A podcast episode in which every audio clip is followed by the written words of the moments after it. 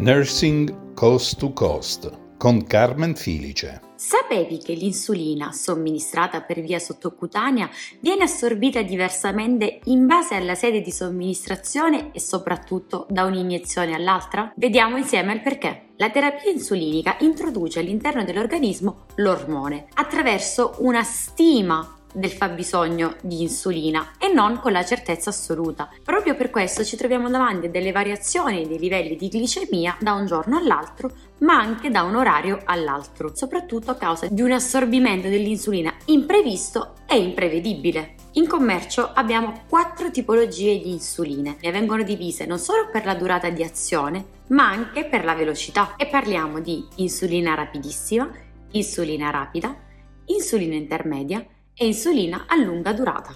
Esistono anche delle miscele di insulina formata da insulina rapidissima e insulina intermedia. In commercio troviamo sia le penne precaricate che i flaconi. L'insulina intermedia è torbida e va agitata delicatamente, almeno una decina di volte prima della somministrazione, a differenza invece dell'insulina a lunga durata che non va agitata. Sappiamo che ci sono degli orari e delle posologie per la somministrazione dell'insulina. L'insulina rapida va iniettata circa 15 minuti prima dell'assunzione del pasto, a differenza di quella rapidissima che va somministrata immediatamente prima L'inizio del pasto. L'insulina o la penna pre-riempita che si utilizzano quotidianamente non vanno conservate in frigorifero, ma a temperatura ambiente, evitando di esporle al calore, quindi facendogli subire dei bruschi sbalzi termici e devono essere protetti dalla luce solare. L'insulina, che non utilizziamo invece, va conservata in frigorifero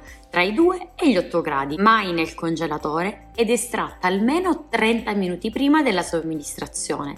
Per farla tornare a temperatura ambiente possiamo passarla tra le mani. È importante tenere da parte una penna o un flaconcino di scorta nel momento in cui quella che stiamo utilizzando si dovesse rompere o dovesse succedere qualcosa che ci impedisce di utilizzarla. L'iniezione dell'insulina deve essere sottocutanea non nel muscolo e non nel derma, proprio perché queste altre due sedi di somministrazione non andrebbero a garantire il corretto assorbimento dell'insulina. Le sedi più appropriate per la somministrazione dell'insulina sono quattro. L'addome è una sede che ci permette un assorbimento veloce, quindi vanno somministrate le insuline rapide, rapidissime e premiscelate. Le braccia invece prevedono un assorbimento medio-veloce, quindi sono indicate per le somministrazioni di insuline a durata intermedia e a lunga durata. Le cosce hanno un assorbimento medio e sono indicate per la somministrazione di insuline a durata intermedia o a lunga durata. I glutei invece hanno un assorbimento lento, quindi sono indicati per la somministrazione dell'insulina a durata intermedia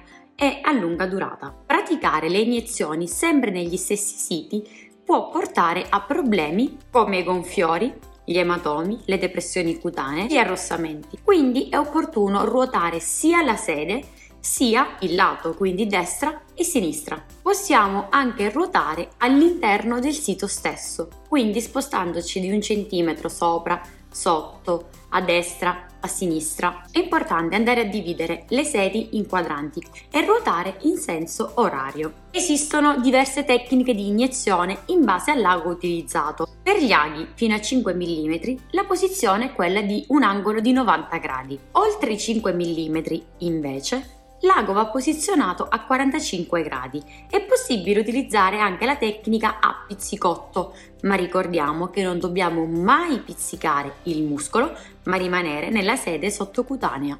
Carmen Filice con Nursing Coast to Coast vi dà appuntamento su Fly Radio TV ogni martedì, giovedì e sabato alle ore 11 e alle ore 15. La sigla è Be the Change di Alumo.